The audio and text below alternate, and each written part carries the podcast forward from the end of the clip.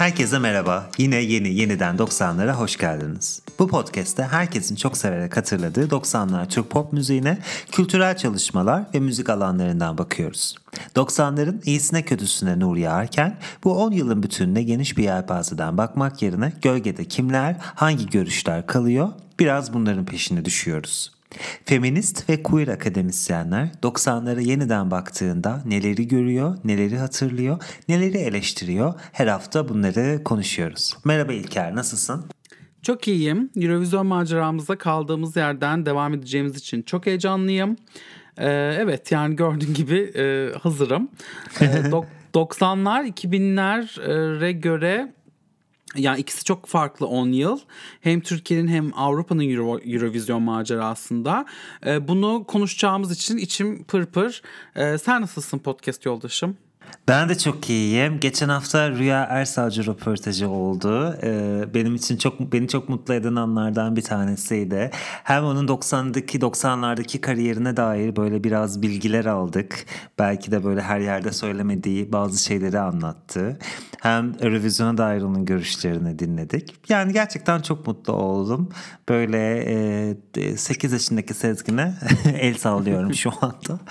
Eee Bugün ise 90'lar konseptimizin biraz dışına taşıp 2000'ler ve sonrası Eurovision'u konuşmak, tartışmak istiyoruz. Bölümümüzün adı Every Way That We Can yani yapabileceğimiz her şekilde demek.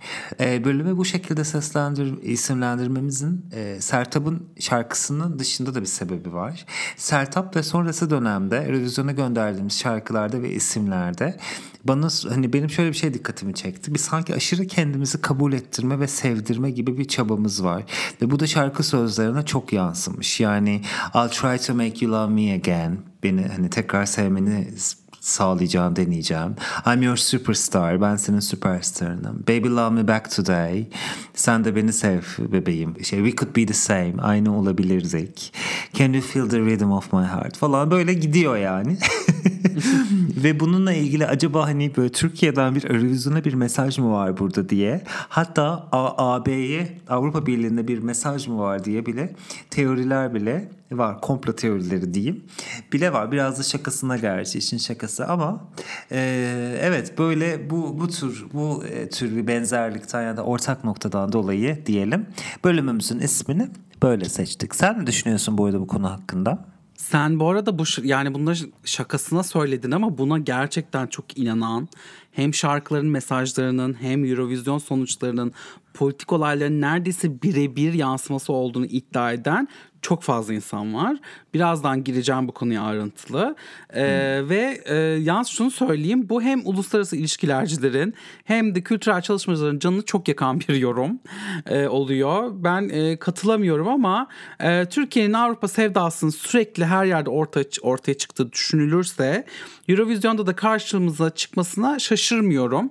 E, yani o da bir tema gibi görünüyor olabilir. Tek neden bu değildir bence sözlerin öyle yazılmasında. Ama e, çok ilginç bir şekilde karşımıza çıkıyor. Bu iki görüşü bir araya birazdan getirmeye çalışacağım zaten. Evet belki bilinçli değil bilinç altından bir şey de olabilir değil mi? Bil, bilemiyorum yani. Ee, bu sen uzmanlık alanı bunu sana bırakacağım. Ee, ben şöyle bir 2000'ler yolculuğuna e, bizi bir çıkarmaya başlayayım mı yavaş yavaş? Evet. Peki 2000 yılında geçen hafta 90'ları tamamladık zaten. 2000 yılında Türkiye'den Pınar Ayhan ve grup SOS Yorgunum Anne isimli şarkıyla Türkiye adına Eurovision'a katılıp 10. olarak bitiriyorlar. İlk 10 gayet güzel bir derece. Evet Aynı bu sene... benim yine hatırlamadığım bir diğer şarkı. evet, evet, evet. Ben de çok hatırlamıyordum açıkçası. Ee, ama tekrar seyredince hatırladım. Aynı sene ön elemelerde ilgimi çeken başka bir isim ise geçen bölümde de bahsettiğimiz Sibel Mirkelam ile Mirkelam'ın düeti. Ee, bir sonraki sene 2001'de Sedat Yüce Sevgiliye Son isimli şarkıyla Erozyon'a katılmaya hak kazanıyor ve 11. olarak yarışmayı tamamlıyor. Yani neredeyse bir ilk konu da güzel bir derece bence. Evet Sedat ee, Yüce bu arada İzmirlidir. Onu da Öyle mi? Ha, doğru evet, doğru. Evet, evet evet doğru. 2011 senesinde de o sese katılmış. Bunu biliyor muydu? Aa onu bilmiyordum. Jürideki herkes de evet jüride de önceki senenin temsilcilerinden Hadise de var mesela. Ee, jürideki herkes sesini beğeniyor ama kimse dönmüyor ne yazık ki. O yüzden yarışmada eleniyor. Aa, daha önce ünlü olduğu için mi acaba? Yok yok yani tan- ta- anladığım kadarıyla tanımıyorlardı zaten. E, jüri tanıyamıyor. Ya böyle olaylar bazen o seste yaşanıyor. Yurt dışındaki o seslerde de gö- gördüm. İngiltere'de mesela Five grubunun bir elemanı katılmıştı mesela. 90'lardaki Five grubunun bir elemanı o sese katılıyor. E, onda da kimse dönmüyordu. Sonra şey Jesse J var jüri koltuğunda. Hani bir yerden tanıdık geliyorsun falan gibi konuşma mı? Bir şey oluyor hatırlamıyorum. İşte ben Five diye bir gruptaydım falan diyor. Nasıl ya Five mı sen mi? O benim ilk gittiğim konserlerden biri falan diyor böyle jüri koltuğundaki Jesse J. O da bunun gibi bir olay. Yani burada tanı hiç tanımıyor. Hiç öyle bir sohbete girilmiyor ama Türkiye'de de bunun örnekleri yaşanmış demek ki. Neyse bu parantezi kapatıyorum. Geri dönüyorum Eurovision'a. 2002 yılında yarışmaya Buket Bengisu ve Grup Safir Leylaklar Soldu Kalbinde şarkısıyla katılıyor ve 16. oluyorlar. Aç yeni bir parantez. Hani biz 2003'te Sertap İngilizce katılacak falan de, diye bir olay olmuştu ve herkes ikiye bölünmüştü ya. Türkiye Evet. neden İngilizce katılıyor olur olmaz efendim şöyle efendim böyle falan filan.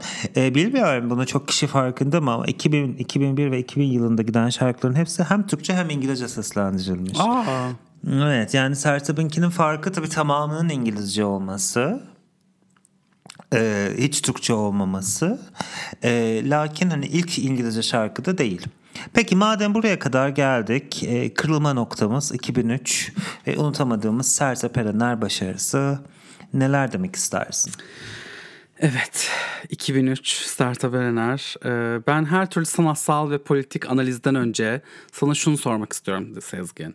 Sertab'ın katıldığı seneye geri dönsen, yarışmayı izlerken oylama sırasında birinci olduğumuz kesinleşince nasıl hissetmiştin, neler yapmıştın? Bunu anlatır mısın? Evet İlker'cim bir yarıma parmak bastın açıkçası. Utanarak söylüyorum çünkü ben yarışmayı seyredememiştim o sene. Ne? Evet, üniversite ikinci sınıftaydım ve yurtta kalıyordum. of. Evet, yani başka ailemin yanında değildim. Başka bir şehirde yurtlarda da televizyon falan yok, odalarda yok en azından. Biz de galiba dışarıdaydık. Ondan sonra bir hani toplu televizyon odasına yetişmiştim sonunda. Ee, hani oylamaları böyle bütün herkes hep beraber seyretmişti. Höllölölö falan diye. Çok heyecanlıydı. Sanırım Ufte'yi birlikte söylediğin arkadaşların orada da seni yalnız bırakmamış. Evet öyle de diyebiliriz. Ee, yani çocukluğumdan beri tabii oturup her sene bir umut izlediğim ve hani o işte tabii toplumun şartlanmışlığı o, o bizim çocuk aklımıza da girmiş ne zaman birinci olacağız falan diye. O anın bir gerçekleşme anı oldu aslında ve birinci olduk yani bir şaşkındım ya inanamadım açıkçası gerçekten inanamadım ve bir de Sertab Erener birinci oldu yani Sertab Erener Eurovision'la ünlü olmuş bir insan değil. Hani Türkiye'de çok köklü bir kariyeri olan bir insandı. Ee, falan filan yani e, Tatu diye bir grup vardı Rusya'dan mesela. Onlar mı kazanacak falan filan diye beklerken Sertab Erener gerçekten de şok olmuştum. İnanamamıştık ve çok çok sevinmiştim. Yani o bütün yaz o onun o sevinç bana bütün yaz yetmişti öyle söyleyeyim. Sen nasıl hissetmiştin?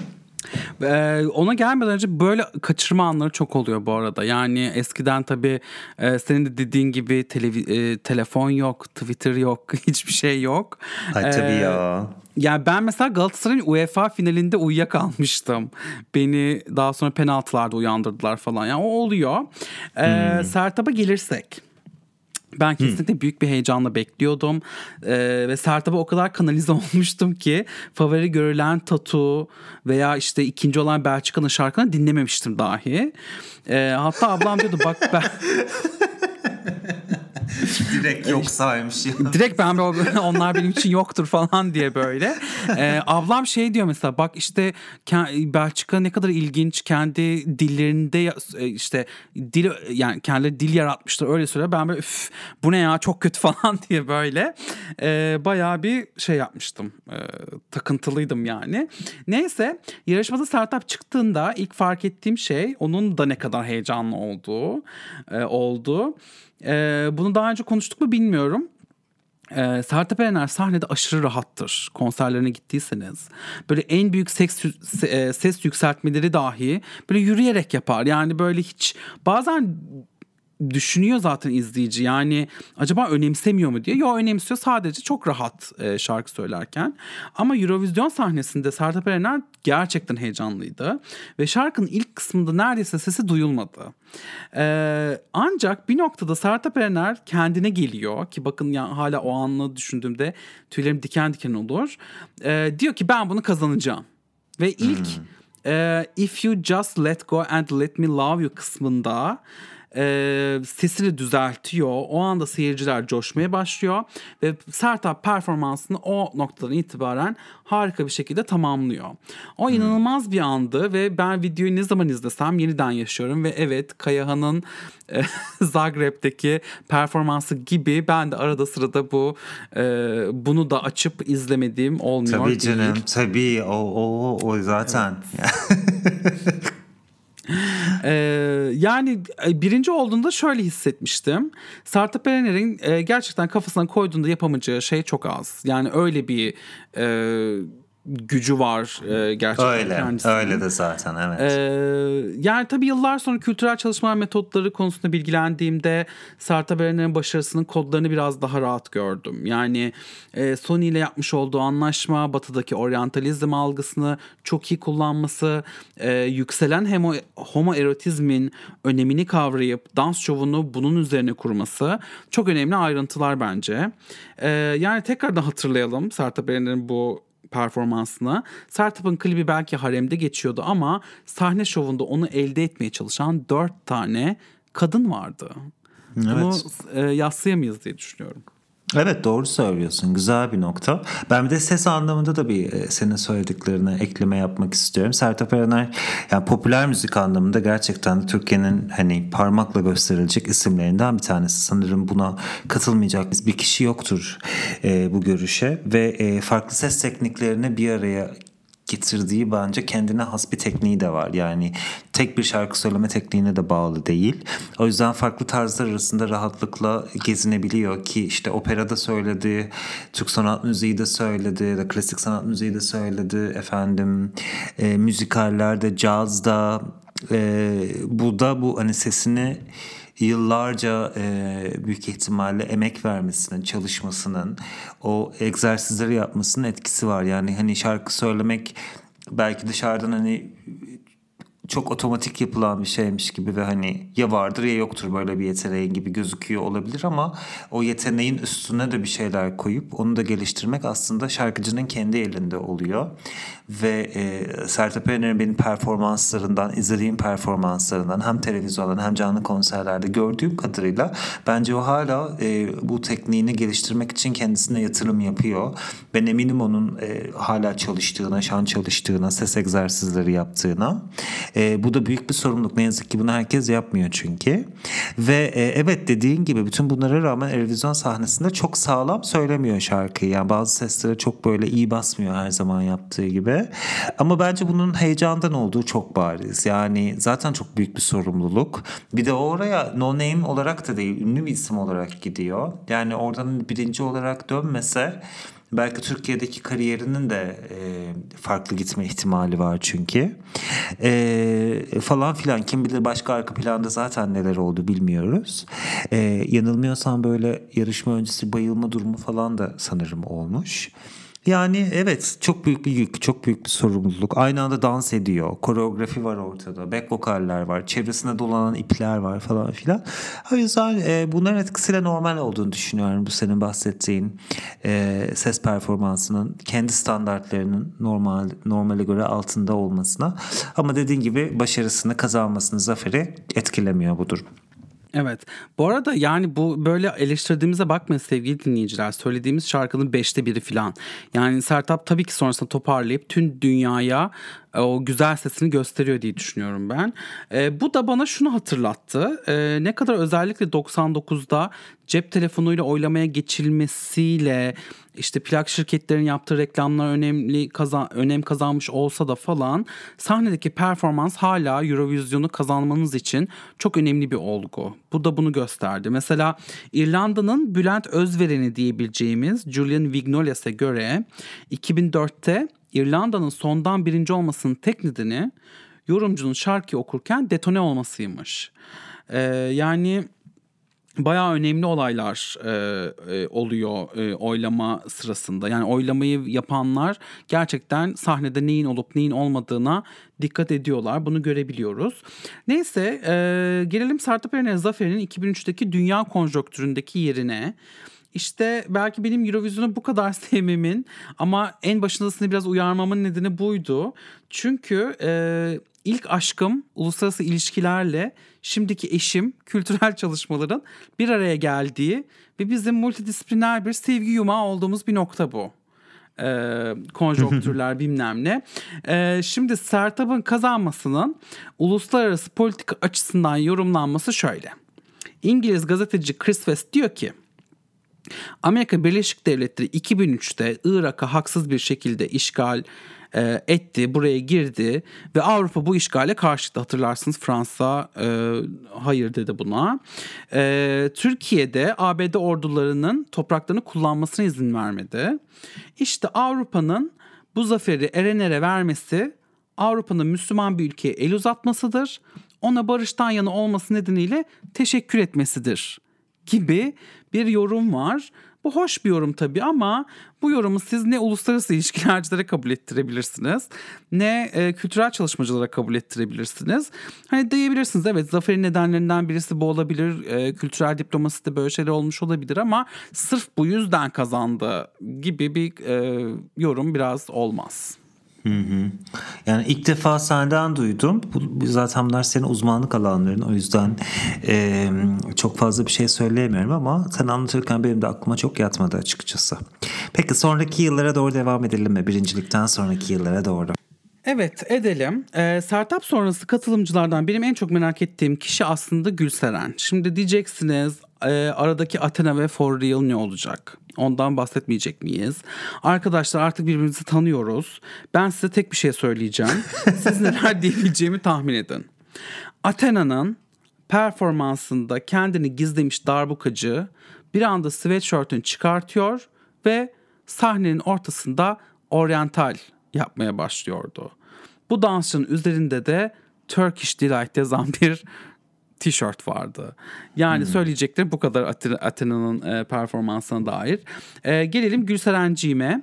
E, 2005 senesinde Rimi Rimiley e, ile katılmıştı. Seçilmesi büyük olay olmuştu diye hatırlıyorum. Çünkü Sertap ve Athena, e, Athena'dan sonra Türkiye'de gerçekten tanınmayan bir sanatçıydı. Türkçe seslendirdi şarkıyı ve o zamanlar fark etmemiştim ama performansı yeni izledim. Yoğun bir halk dansları estetiği yaşanmış bu performansta. Sevgili dinleyiciler yani halk danslarıyla dalga geçtiğimi düşünmeyin lütfen. Ablam yıllarca halk dansı oynadı, ekipler çalıştırdı.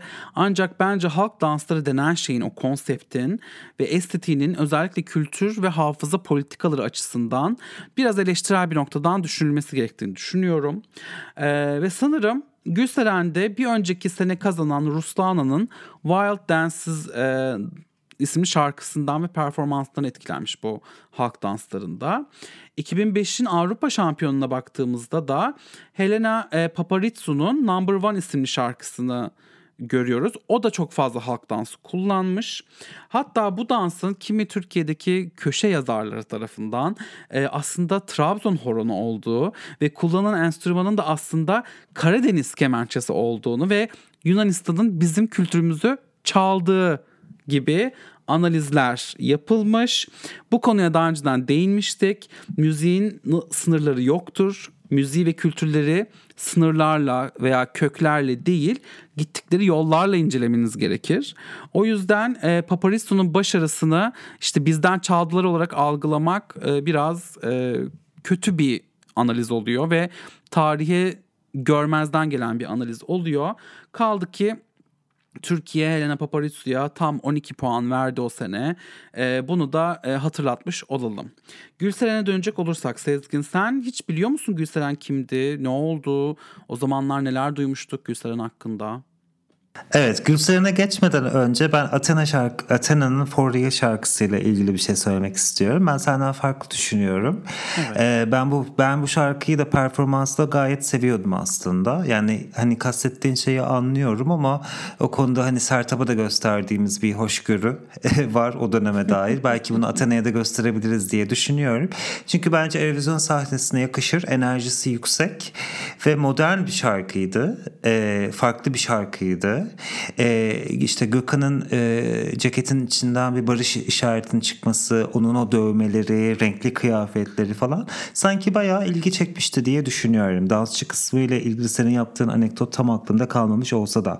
Bunları söylüyorum her ne kadar geçtiğimiz e, günlerde Gökhan Özoğuz beni birazcık Ay. Twitter'dan kızdırmış olsa da faytonlarla ilgili adalarda atlı faytonların kaldırılmasına e, karşı e, olduğunu söylediği attığı tweetle ilgili. Ama hani bu konuda haklarını teslim etmem gerekiyor diye düşünüyorum. Gülseren'e gelirsek e, Gülseren'le ilgili ne hatırlıyorsun diye sordun. Şimdi hiç hani Google'lamadan direkt bunu aklıma ilk gelen onun sanki böyle Fransa'dan geldiği ve müzik öğretmeni olduğunu hatırlıyorum. Bir de şunu hatırlıyorum tabii ki o dönem medya kendisine çok yüklendi. Ya da insanlar hani böyle genel bir e, Twitter olmasa da o dönem bir, bir sanki bir lince uğradı.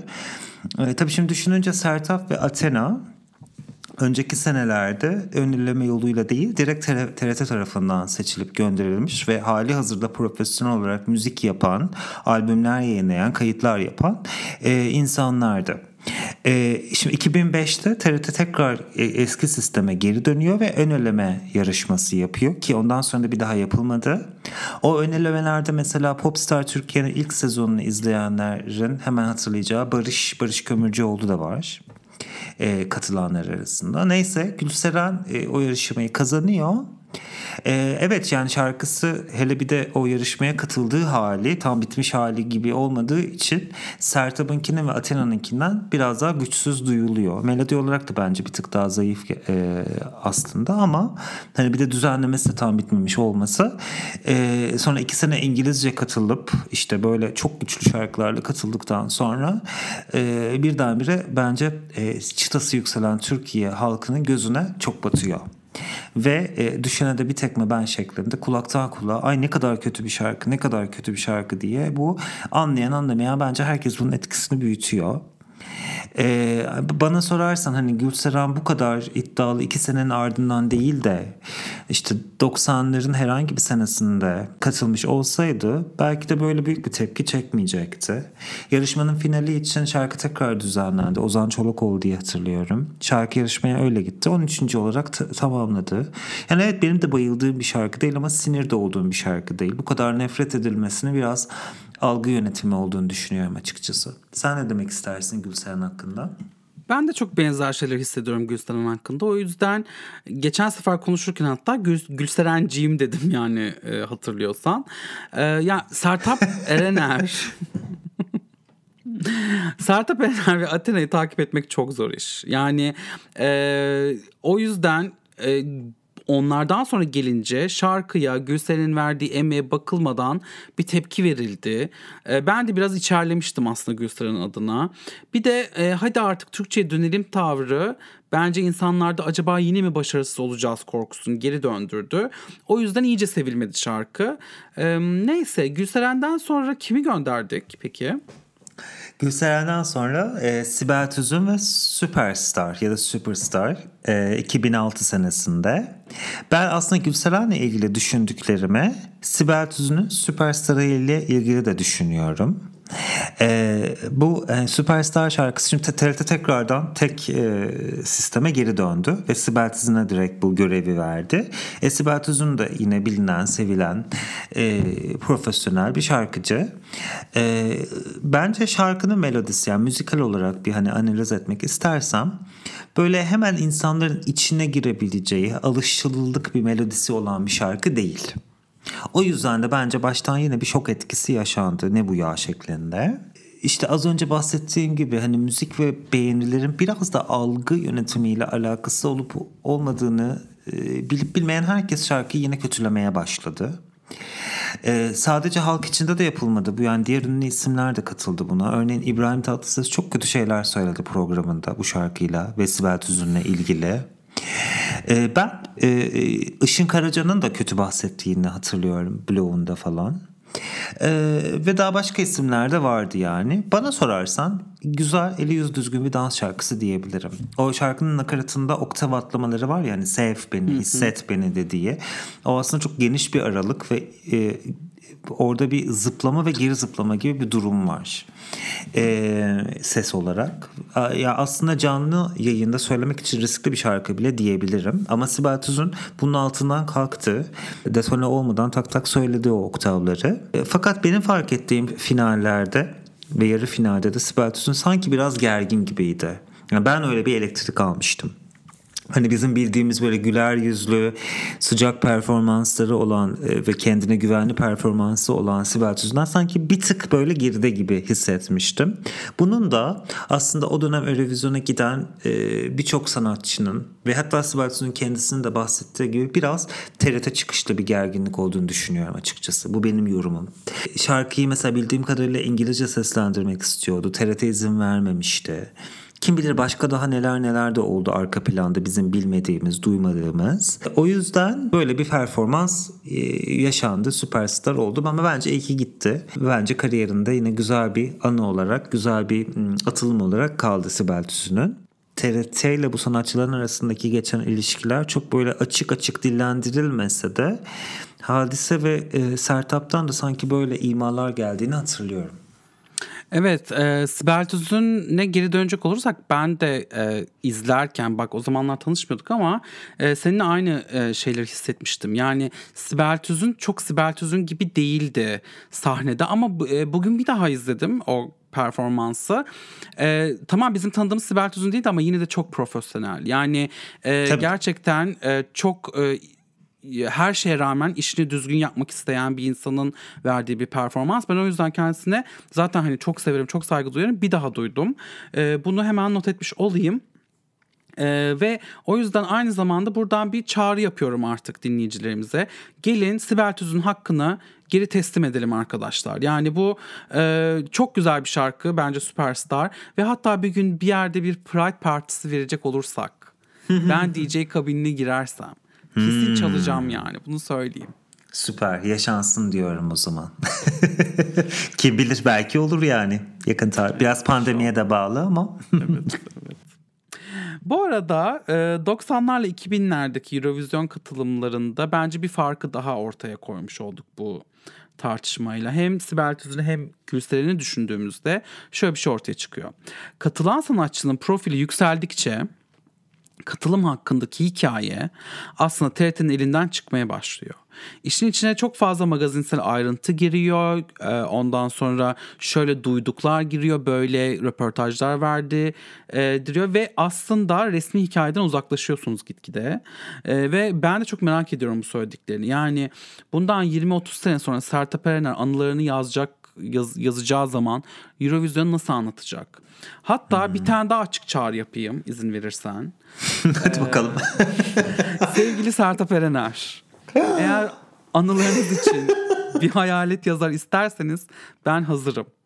Diyeceksiniz benim albümümü daha geçen Novart'ta deli gibi eleştirdin İlker. Nereye Tabii. anılarımı yazıyorsun? Tabii. Ama ben sevdiğimden eleştiriyorum Sertap Hanım gerçekten. Bunu lütfen böyle bilin. Ee, burada e, Sertap Erener'e okuduğum bu kısa mektuba bir son veriyorum. Süper umarım seni duyar. Gerçi ben onu bir röportajında hayalet yazar yani kendi biyografisi, otobiyografisi üzerinde çalıştığını ve ama özellikle hayalet yazar istemediğini kendisinin yazmak istediğini söylediğini hatırlıyorum. Lakin sen de bu çağrıyı yapmış oldun. Teklif var ısrar yok gibi. bir durum Tabii oldu. yani o zaman mesela bir arşivci ihtiyacı vardır. Ee, yani arşivci evet. düzenlenmesi bu tip şeyler için ben e, hizmete hazırım. Tekrardan bunu söyleyeyim. Tamam. Eğer ki hani kitapta alın bu bilgiyi ne yaparsanız yapın gibi bir köşe yapmak istersen de isterseniz ben de e, seve seve hizmetlerimi evet. sunabiliyorum. O, o zaman o zaman kesinlikle bir telefon açacağım sana yani. ya da böyle unutulmuş eskilerde kalmış bir bir şey şarkı, Sertab şarkısı falan bulmak istersen bil ki Adres benim. Peki TRT'nin e, her sene ünlü isimleri ön eleme yapmaksızın Eurovision'a gönderme e, dönemi, furyası diyeyim. Sibel Tüzün'den sonra kimlerle devam etti? Biraz da sen bahset. Evet, Sibel Tüzün'ü, Kenan Doğulu, Mor ve Ötesi ve Hadise gibi o zamanların oldukça yüksek profilli sanatçıları takip ediyor. Hadiseden sonra 3 sene üst üste TRT erkek grupları veya şarkıcılar gönderiyor. Ve Türkiye adına yarışmaya en son Can Bonomo 2012 senesinde katılıyor. Bu dönemde 90'ların sonunda Dana International'ın e, zaferiyle başlayan Eurovision'daki Lubunya görünürlüğü e, e, iyice artıyor. Ve bakın yine e, aslında yani e, Lubunyalar için yolu trans kadınlar açmış oluyor dünyanın her yerindeki gibi. E, buradan da e, kendisine selamımızı çakmış olalım demek istedim. Evet selamlar Dana. e, ben Dana International'la ilgili e, şeye geçmeden önce, bölüme geçmeden önce diyeyim. Senin bu bahsettiğin şarkılarla ilgili kısa kısa yorumlarda bulunmak istiyorum. Tabii. Ee, Mor ve Ötesi'nin şarkısı e, Deli e, bence büyük bir başarıydı. Türkçe söylediği bir rock grubu böyle sahnede özel bir değişik bir böyle sahne düzeni falan kurulmamıştı vesaire. Ee, buna rağmen sevildi ve ilk ona girmeyi başardı. Bence büyük bir başarı. Kenan Doğulu Şey Kitap Şekerim yine bence katıldığı sene içindeki güçlü şarkılardan bir tanesiydi. Dördüncü olmuştu. İlk 5 zaten bence süper bir başarı. Yani hani ultra başarı. 5 5 4 3 hepsi bunların ama dediğim gibi ya bir önceki bölümde de konuştuk. Biz sanki böyle çok sonuç odaklı Eurovision seyrettiğimiz için Hani dördüncülükle de ne kadar memnun olmuştuk Kenan Doğulu'dan sonra açıkçası hatırlamıyorum. Yalnız şunu hatırlıyorum. Hadisenin dördüncülüğü, dün tek tekle yaşadığı dördüncülük büyük bir hayal kırıklığı şeklinde yaşam, yansımıştı medyaya. Bununla ilgili de yani bunun arkasındaki e, nedenleri ben biraz sorgulamak istiyorum. Hadise o dönem Türkiye'deki kariyerinin kariyerinde aslında yolun çok başındaydı. Ee, büyüdüğü, doğup büyüdüğü e, Belçika'da albüm çıkarmış. Başarılı olmuş. Hani böyle Avrupa'da tanınmaya başlanmış bir isimdi. İngilizce şarkılar söylüyordu. Biraz aslında Nez'in ilk dönemlerinde olduğu gibi Türkiye'de biraz daha egzotik meyve gibi algılanıyordu. Sanki bir dünya, Türkçe'de konuşabilen bir dünya starı gelmiş gibi bir, bir hava vardı. Ee, biraz işte o dönemler Türkçesi de bugünkünden bence biraz daha fazla aksanlıydı. Ee, sanki bu da biraz insanların sempatisini artırmıştı. Yani hadise hali hazırda Avrupa'da başarılı İngilizce şarkılar çok güzel İngilizcesi var zaten. Çok düzgün bir telaffuzu var vesaire. Ee, Avrupa'da başarılı bir sanatçıyken e, başka diller de biliyor falan filan işte hani yurt dışına hitap edebilen bir insan böyle bir kariyeri var falan filan derken TRT onun hani Eurovision'a gitmesini bence iyi bir fikir olduğunu düşündü. Ki bence de çok mantıklıydı Türkiye evet. adına katılması. E, fakat ben seçilen şarkı Dün Tek Tek e, şarkı da kendi içinde doğru bir şarkı olabilir Eurovision için. Ona da bir şeyim yok. Ona da bir problemim yok. Fakat hadise için doğru bir şarkı mıydı? Bunda biraz tereddütlüyüm. Hmm, Şöyle, neden? Şöyle hadisenin e, çok güzel bir sesi ve ses rengi var ve böyle bir R&B gırtlağı dediğimiz bir e, şeyi de var, tekniği de var. Ve e, bunları çok güzel söyleyebildiği, sergileyebildiği çok e, başka İngilizce şarkılar var. Mesela merak edenler kendisinin bence e, Adele'in Rolling Deep şarkısına yaptığı cover'ı dinleyebilir YouTube'dan. Hatta ben onun linkini bırakayım. Bir radyo programında söylemiş. Bence çok güzel söylemiş. Yani sözünün tiz, tizlerini, peslerini, e, rengini çok güzel yansıtmış bu şarkı. Düm Tek Tek ise tabii ki bir Rolling dip değil. Ondan değil, çok daha evet. basit bir şarkı. Ee, basitliği de önemli değil ama hani kendisine bu rengini, o işte R&B gırtlağını falan ortaya koyan bir şarkı değil. E, hatta bana sorarsan şarkının nakaratı hadiseye bence çok pes geliyor. O yüzden de sesi boğuluyor. Özellikle canlı performanslarda. Hmm. Zaten belki hatırlarsın hani vokalisti daha çok söylüyor bu şarkıyı falan diye tabii, eleştirilmişti. Tabii, evet. İşte onun bence sebebi vokalistin daha çok söylemesi değil. Şarkıya sesi pes geldiği için bence sesinin boğulması. O yüzden de vokalistinin sesinin üste çıkması. Bu da böyle e, biraz tekniğe girmiş olduk ama böyle yan bir bilgi olsun. Eee Ama tahminimce şarkıyı tizleştirmek de istemediler. Yani onun, onun çözümü tizleştirmek olur, tonunu değiştirmek olur. Ama oranın tonunu değiştirirlerse de şarkının köprü bölümündeki bir tiz yeri var. Herhalde orası çok tiz gelecekti. Benim tahminim bu. Herhalde o yüzden öyle bıraktılar diye düşünüyorum. Ama neticede e, bence hani bu şarkı yerine başka bir şarkı da olabilirdi gibi düşünüyorum. Lakin bu iş tabii yani buradan konuşması kolay. Yani o an orada çok büyük bir sorumluluk, büyük kararlar, e, hızlı gelişmesi gereken işler vesaire. TRT'den teklif gelmiş. Oradan hemen bir şarkı yapmak, seçmek, onu kararı bildirmek vesaire gerekiyor. Hani çok normal yani bunları bütün bunları değerlendirememiş olmak, değerlendirmemiş olmak. O yüzden hani bunu ben sadece bir e, hani üçüncü göz çok dışarıdan çok sonradan bakan naçizane bir göz olarak söylüyorum. Yargılamak, eleştirmek anlamında söylemiyorum. E, şarkı yine de tuttu. Türk medyası, Türkiye medyasında sevildi. E, ve hadiseye çok büyük bir ilgi vardı Eurovision öncesi. Bu kadar büyük bir ilgi başka bir şarkıcıya Eurovision öncesi verildi mi bilmiyorum açıkçası.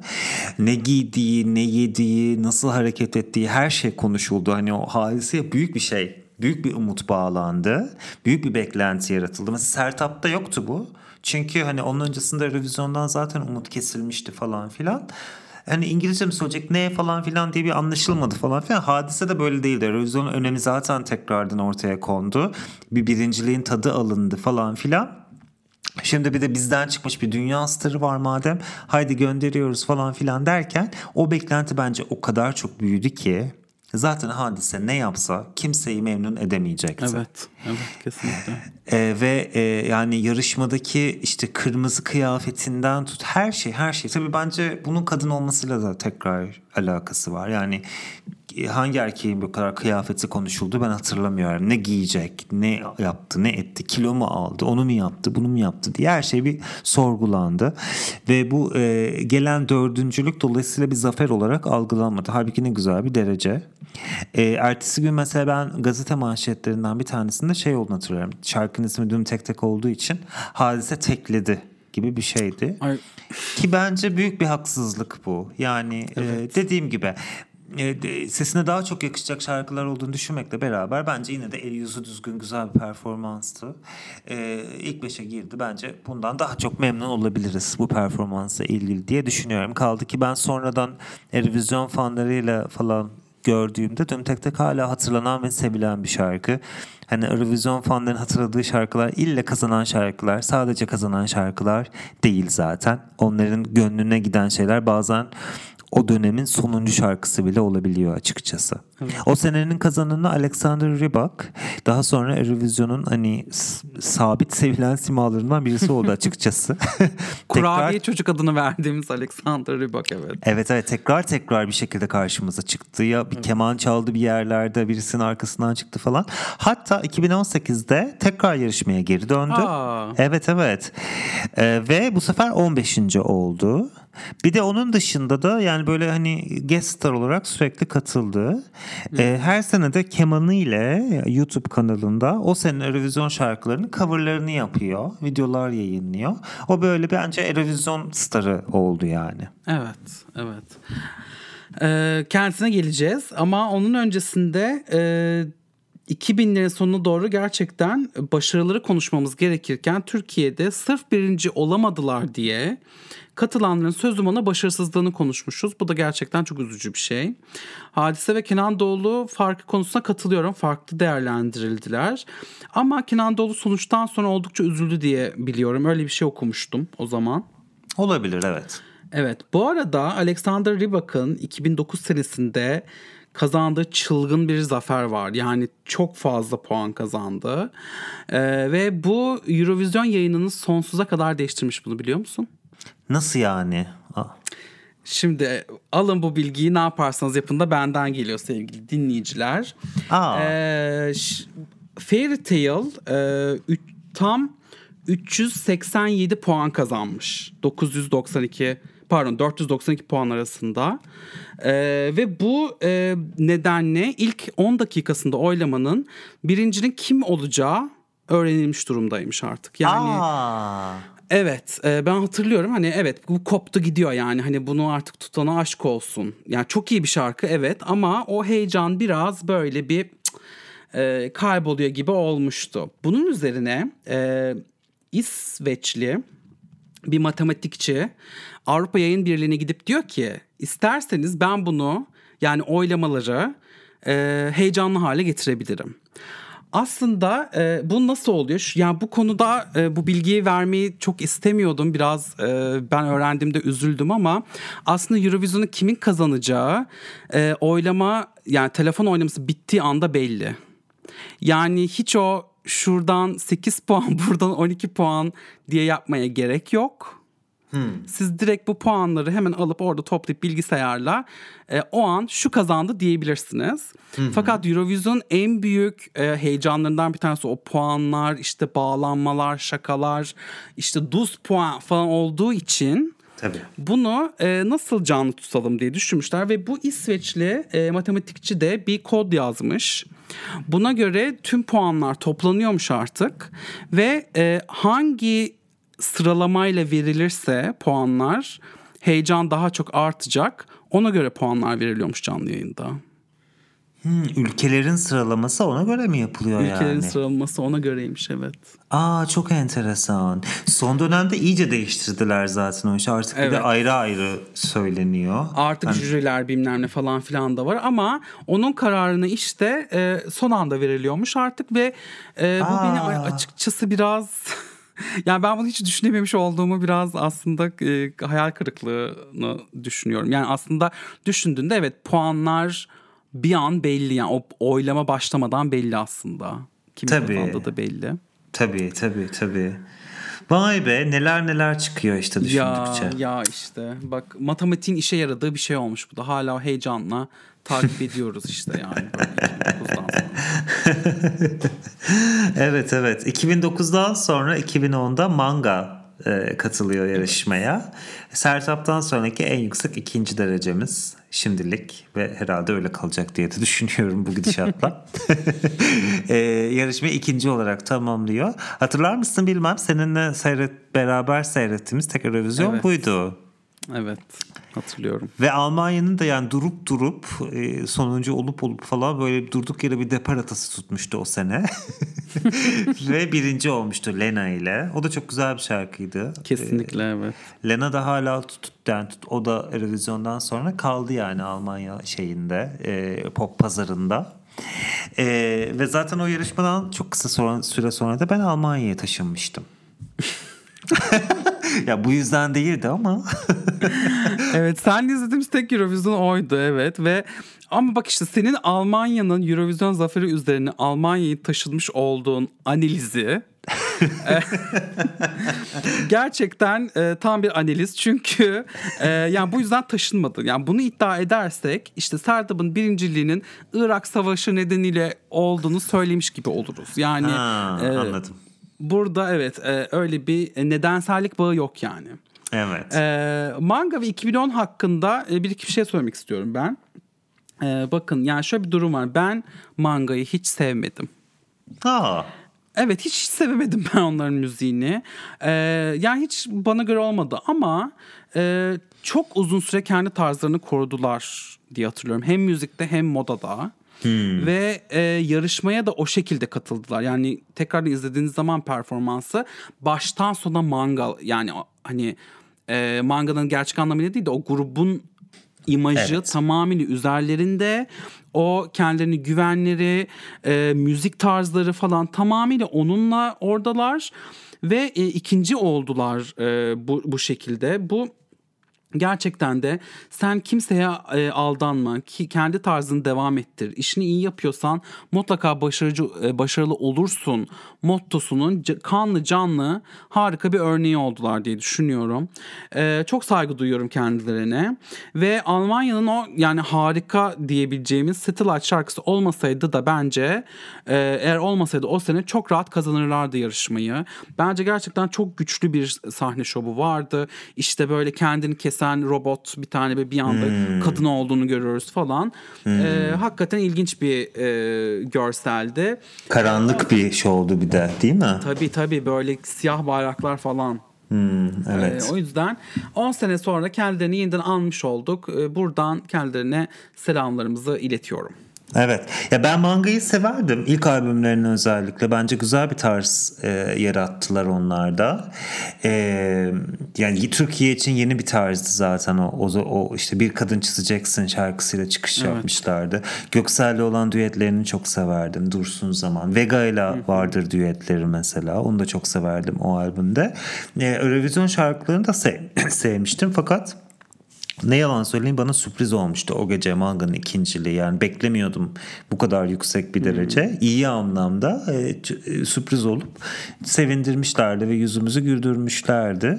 E, senin dediğin gibi yani çok otantik bir performanstı. Kendileri oldukları, kendilerinden taviz vermedikleri ama aynı şekilde ilgi çekici e, olarak da kalmayı başarabildikleri bir performanstı. Bundan bir sonraki sene e, ise 2011 yılında Yüksek Sadakat e, yarışmaya katıldı.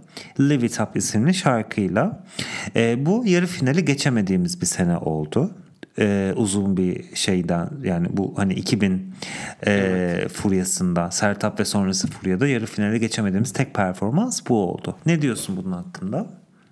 Ee, benim çok uzun zaman sonra izleyemediğim ilk Eurovision oldu bu. Çünkü artık Amerika'da yaşıyordum. Ee, o zamanlar takip edememiştim ama e, yine de hani internetten okuduğumda üzülmüştüm geçemediklerini görünce.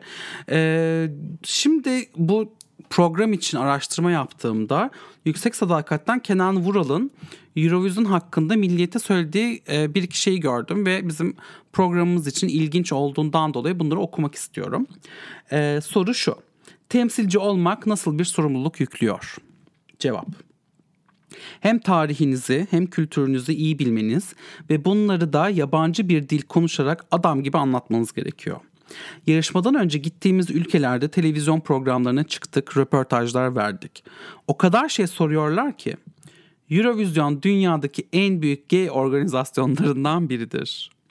Bizim cinselliğe bakışımızı da sordular. Bize burada pek çok insan eşcinsel. Siz derste maço tipli adamlarsınız. Pop değil rock müzik grubusunuz. Ne işiniz var burada? diye soranlar bile oldu. Eşcinsel değiliz ama dünyayı değiştirmeye çalışan insanları hiçbir zaman elimizin tersiyle itmedik. Orada sizin yaratacağınız kamuoyu çok önemli. Güzel.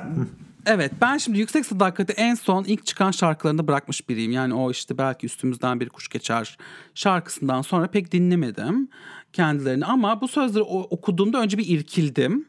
Sonra bir daha okuyunca gördüm ki yine de kendilerine buradan helal olsun demek istiyorum. E, çünkü e, buradaki tavrın %100 mükemmel olmadığının farkındayım. Lubunya olmayan destekçilerin Lubunyalara sadece var olma hakkı tanıması ve onları itmemesi bir lütuf değil. Hatta bizlerin onlardan beklediği şeyler e, uzun yıllardır ezilip dışlandığımız ve hala büyük şiddete uğradığımız için açık açık desteklenmek, sesimizin duyulmasına ve hak mücadelemize destek bulmak. Ancak yani milliyet gay değil bey diye başlıkların atıldığı bir yer. Hmm. Ee, ve hani onları e, onlara karşı bu sözleri pozitif bir şekilde söylemek bence çok önemli bir katkıdır yine de. Umarım ileride de bu duruşun ötesine geçerler veya bu duruşun ötesine geçmek isteyenlere gereken cesareti ve ilhamı vermiş olurlar diye düşünüyorum. Bak ben bu söylemi bilmiyordum. Sen okurken de şunu düşündüm. Acaba uyuyan yılanı mı uyandırdılar biraz? Televizyon dünyadaki en büyük organizasyonlarından birisidir diye. Bugün Eurovision'a katılmama sebeplerimizden bir tanesi acaba bu röportaj mı diye. yok kesinlikle tabii ki öyle bir şey yok. Bunu hepimiz biliyoruz değil mi? Evet.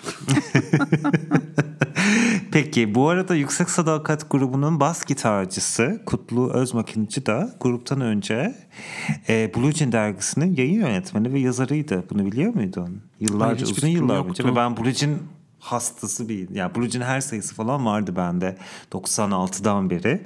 Böyle hani evet. hani ayın birinde değil bir önceki ayın 30'unda falan gidip daha böyle sormaya başlardım. Oradaki yazarlar falan arkadaşlarımdı yani hayali arkadaşlarımdı. Aa bak şu bu albümü yazmış falan filan şeklinde ve hani sanırım böyle sevdiğim birkaç isme e, Kutlu Bey'in böyle bir kötü yorum yapmışlığı vardı. Tam Aa. da Hatırlamıyorum yani müzik yazarı yani her şeyi sevmek Evet, zorunda evet. değil.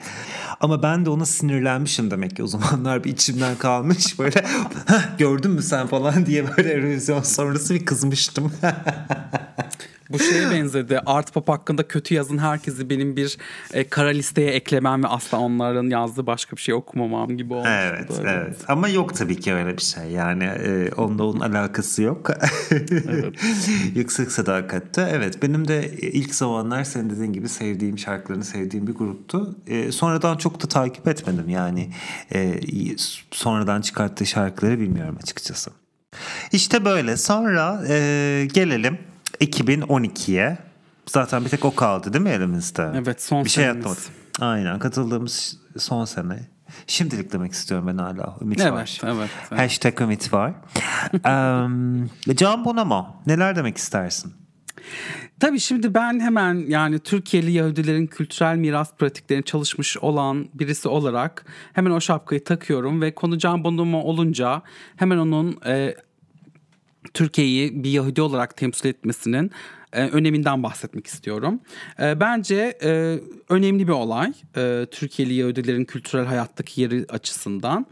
E, bu öncelikle şunu söyleyelim bu yeni bir şey değil. E, Türkiye'de azınlıkların gördüğü politik ve kültürel baskılar malum. E, bunların şiddetle sarmalanmış hali hala etnik ve dini azınlıklara uygulanmaya devam ediyor. Ancak buna rağmen kültürel hayatımızda ve özellikle müzikte Yahudi müzisyenlerin yeri çok büyük, çok ayrı ve e, bunun hala devam ettiriyorlar. Ancak onların veya başka azınlıklara e, aldığı yerlerin e, bunlara bakarak yani e, şey dememeliyiz işte bakın azınlıklara ne güzel var olma şansı veriyoruz. E, böyle şovlar yapılmaması gerekiyor bence. E, azınlıkların kültürde, ekonomide, politikadaki yerleri onların toplumumuzun asli bir parçası olduğunu gösteriyor. O nedenle e, Can Bonomo'nun Türkiye'yi temsil etmesi kararı alındığında kafalarda e, biraz şey vardı. El aleme ne kadar çeşitliyiz, aman ne kadar hoşgörülüyüz bunu gösterelim fikri vardı. Bu olsa bile e, onun Türkiye'yi temsil etmesinin farklı bir noktadan okuyabileceğimizi düşünüyorum. E, Bonomo'nun müziği Türkiye'deki müziğin renkli bir parçası değil, asli bir parçasıdır. Bunu hatırlayarak yaklaşalım bu olaya diye düşünüyorum. Bu konuya daha fazla girmeyelim zira azınlıkların ve Türkiye'ye yerleşen sanatçıların üzerine bir bölüm planlıyoruz. Orada bol bol konuşuruz bu konuyu. Evet gayet güzel olur. Bu konuyu konuşmak ben de çok isterim. Can Bonomo'nun performansından aklımda kalan. Ben Can Bonomo'yu Eurovision yarışması sayesinde keşfetmiştim. Önce onu söyleyeyim. Ee, onun öncesinde çıkarmış olduğu şarkılar vardı ve çok sevmiştim. Meczubu falan şey, şey keşfettikten sonra. Aa, hatta ben neden kaçırmışım falan diye üzülmüştüm o dönemler. Eurovision şarkısı da güzeldi bence. Ee, biraz e, şey o hani Can Bonomo'nun e, şeyi çok poetik, şiirsel bir dili var Türkçeyi kullanırken. Ee, onu biraz yansıtabildiği bir şarkı olmuş İngilizce'de de ama kendisinde anlatmıştı diye hatırlıyorum yani. Zor bir süreçte İngilizce şarkı yazmak. Hani ben hani Türkçe'ye hakim olduğum gibi hakim değilim. Ee, ve hani o şiirselliği yakalamak için çok çalıştım falan gibi söylemleri olduğunu hatırlıyorum. O da yedinci olmuştu. Yine güzel bir derece e, bence performansında eleştirilen noktaları olmuştu vesaire ama e, evet sonucu güzel bir performans olmuştu. Peki benim e, kendi kendime sorduğum şöyle bir soru var. Revizyon gerekli mi? E, benim kişisel görüşüm e, hem evet hem hayır açıkçası. Yani ben biraz şey noktasındayım. Eurovision'a inanma, Eurovision'suz kalma. Ve bunu Eurovision'u Eurovision'u çok seven, çocukluğundan beri fanı olan, e, hatta gidip izlemiş biri olan biri olarak söylüyorum. Çünkü hayır dememdeki sebep bu da son za- zamanlarda daha çok pekişti bu düşüncem. Eskiden böyle değildi ama e, ben müziğin yarıştırılmasına karşıyım sanatın, sanatçıların yarıştırılmasına karşıyım. Hoşuma gitmiyor. Yani dereceler vermek, isimler vermek. Çünkü gördüğümüz gibi bütün bu analizlerde kimileri de yapışıp kalıyor. Bu e, isimlerin ve şarkıların üstüne. E, bu e, biz şimdi güzel kısımlarını anlattık. Fakat işte hani mesela kariyerlerine baktığımızda sanatçıların kimisi Eurovision sonrası kötü dönemler yaşamışlar. Örneğin Ajda Pekkan, e, Sibel Tüzün, e, bu çok dışarıdan bize öğretilmiş bir başarı algısı ve hmm, o sanatçıların bazen orada insan olduğunu unutup onları bir e, şeye yarışma at yarışı gibi metalaştırmak aslında çok hoş bir şey değil. E, lakin Diğer taraftan da eğer ciddiye almazsak hem katılan sanat, sanatçılar olarak hem dinleyiciler olarak biraz ciddiye almayıp bunu bir festival olduğunu düşünürsek, farz edersek hani oylamada işte biraz işin hani şeyi esprisi olsun ki hani bir sene oraya bir sene buraya gidelim gibi düşünürsek e, bu sefer de evet diyorum. Eurovision olsun diyorum. Farklı kültürlerin insanların birbiriyle kaynaşması hoşuma gidiyor. Eleştirilen noktaları var mı? Çok var. İşte katılan e, şarkıların ve dillerin işte zamanla hep tek tipleşmesi, e, ana akım pop e, hizmet ediyor olması, ne kadar kültürlerin kaynaştığını, e, kaynaşmasına hizmet ediyor vesaire bunları ayrı ayrı konuşabiliriz ama dediğim gibi insanların bir araya gelip orada beraber yarışmayı seyretmesi bile Hani birçok ülkeden farklı insanın aynı anda oylamayı seyredip de işte bir ortak kültür, ortak bir geçmiş yaratması bile bence çok özel, çok değerli bir şey. Ee, ve Avrupa içinde e, ki dinleyiciler için de bence yeni sanatçılar keşfetme platformu. Örneğin ben Dana International'ı Eurovision ya hepimiz Eurovision sayesinde keşfettik. Keza evet. Conchita Wurst bir önceki bölümde sen bahsetmiştin. Evet. Ya da e, ya da İsveç adıyla katılan Mans Zermelo. Ben bu insanların işlerini sonradan da takip ettim mesela Eurovision sonrasında da. Ve e, belki de bilmeyecektim bu insanlara Eurovision olmasaydı. Keza sanatçılar için de yani kariyerlerine ivme kazandırmak için e, güzel bir platform. Ve bu kariyer illa yurt dışı kariyeri olmak zorunda da değil. Yani Eurovision'a gittim ve dünyaya açıldım olmak zorunda da değil. Bu bakış açısı da bence çok doğru değil. Mesela bakalım Can Bonomo işte de az önce de bahsettik. Yani Türkiye'de çok bilinen henüz kariyerinin başındaydı zaten. Çok bilinen birisi değildi. Eurovision'la beraber o bir ivme kazandı ve Türkiye'deki tanınırlığı çok arttı ve sonra ondan sonra o yolu yürüdü. Geçen hafta Rüya Ersalcı ile de benzer şeyleri konuştuk. Yani biz sonuç, sonuç odaklı değil de süreç odaklı olursak Eurovision aslında bence çok güzel bir platform. Evet. Bence de kesinlikle gerekli bir platform. Ee, yarışmaya da çok kaptırmamak gerekiyor. Ee, o yüzden e, keşke Türkiye yeniden dönse yarışmaya diyorum. Umarım. Ee, inşallah evet. Ee, bakalım. Sen Peki, de ben Sezgi. mi gitsek acaba? Ay ne kadar güzel olur. Ben sen, dans ben ederim. Gaga. Sen söylersin. sen ben Lady Gaga. Onunla zaten düet yapma planlarım var biliyorsun. 10, 10 senelik kalkınma planımda 10. E, senede Lady Gaga ile düet. Aynen ben de kendimi sokuşturdum. Bugün ikinci kez yapıyorum bunu. Senin projelerine kendimi sokuşturdum. Olsun canım hiç hiç sorun değil. ee, evet e, en ilginç kısmı en sona bıraktık. Ee, ben e, ve dinleyicilerimizin çok büyük kısmı bu şarkı yarışmasını televizyondan izleyip sevmiş insanlarız. Ya da sevmemiş insanlarız ama televizyondan biliyoruz yani e, Eurovision'u. Fakat sen bu yarışmaya gittin. E, evet. Bundan biraz bahsedersen çok sevinirim. Nasıl bir histi orada ol- olmak? Yani gittim derken dinleyici olarak gittim tabii. ne yazık ki Eurovision tarihinde henüz bir Sezgin İncel olmadı. Eee ya Viyana'daki ne gittim ben 2015 yılında. Çok da e, benim için özel bir hikayesi var bunun. Çünkü çok spontane ve son anda gelişti aslında. Bu Eurovision biletleri falan hemen bitiyor. Ee, ilk çıktığı anda kara borsalarda satılıyor bunlar oluyor olmuyor falan filan. Viyana kazanır yani şey Avusturya kazanınca ve Viyana'da olacağı belli olunca benim buradaki Münih'teki bütün arkadaşlarım Eurovision takip eden bütün herkes biletlerini bir şekilde hemen aldı. Ben de o sırada bir şekilde alamadım edemedim pahalı geldi etti falan filan derken neyse ben televizyondan seyrederim ne olacak falan dedim. Ondan sonra o hafta sonu geldi. O e, zaten bütün bir hafta sürüyor. Yarı finalleri, provaları falan her, onu hepsi seyrediliyor. Evet. E, o bir hafta herkes gitti yani Münih'teki tüm revizyon seyredeceğim arkadaşlarım neredeyse hepsi gitti. Kendi böyle bir çok yalnız hissettim falan. İş değiştirdiğim bir dönemdeydim o sırada zaten bilmem ne. Böyle çamaşırlarımı makineye atarken buradan çok sevgili arkadaşım Sevnur var. Sevnur'u aradım. Ya Sevnur dedim herkes revizyona gitti falan böyle hmm, falan diye. o da bana dedi ki hadi kalk biz de gidelim. Seynur dedim etme eyleme. İnsanlar aylar öncesinden biletlerini aldı. Evet. Biz ne yapacağız ne edeceğiz Viyana'da bir başımıza. Yok dedi gel gidelim hani bilet falan bulamayız ama takılırız orada. Sokaklarda şenlikler olur. Hani mutlaka bir büyük ekranda bir yerlerde gösteriliyordur. Öyle seyrederiz. Hani oranın bir havasını soluruz. Arkadaşlarımızı yarışmadan sonra gider onlarla buluşuruz falan filan. İyi dedik. Bu arada bunu da söylüyorum. Hani sanılmasın ki biz böyle lüks e, hayatlar yaşayıp da kalkıp hemen yarın Viyana'ya gidiyoruz falan gibi bir şey yok orada. E, Zaten Münih Viyana arası çok yakın. Ulaşım da ucuz Evet. bu yüzden. Otobüsle gittik biz. Ulaşım yani ucuz, uygun fiyatlı.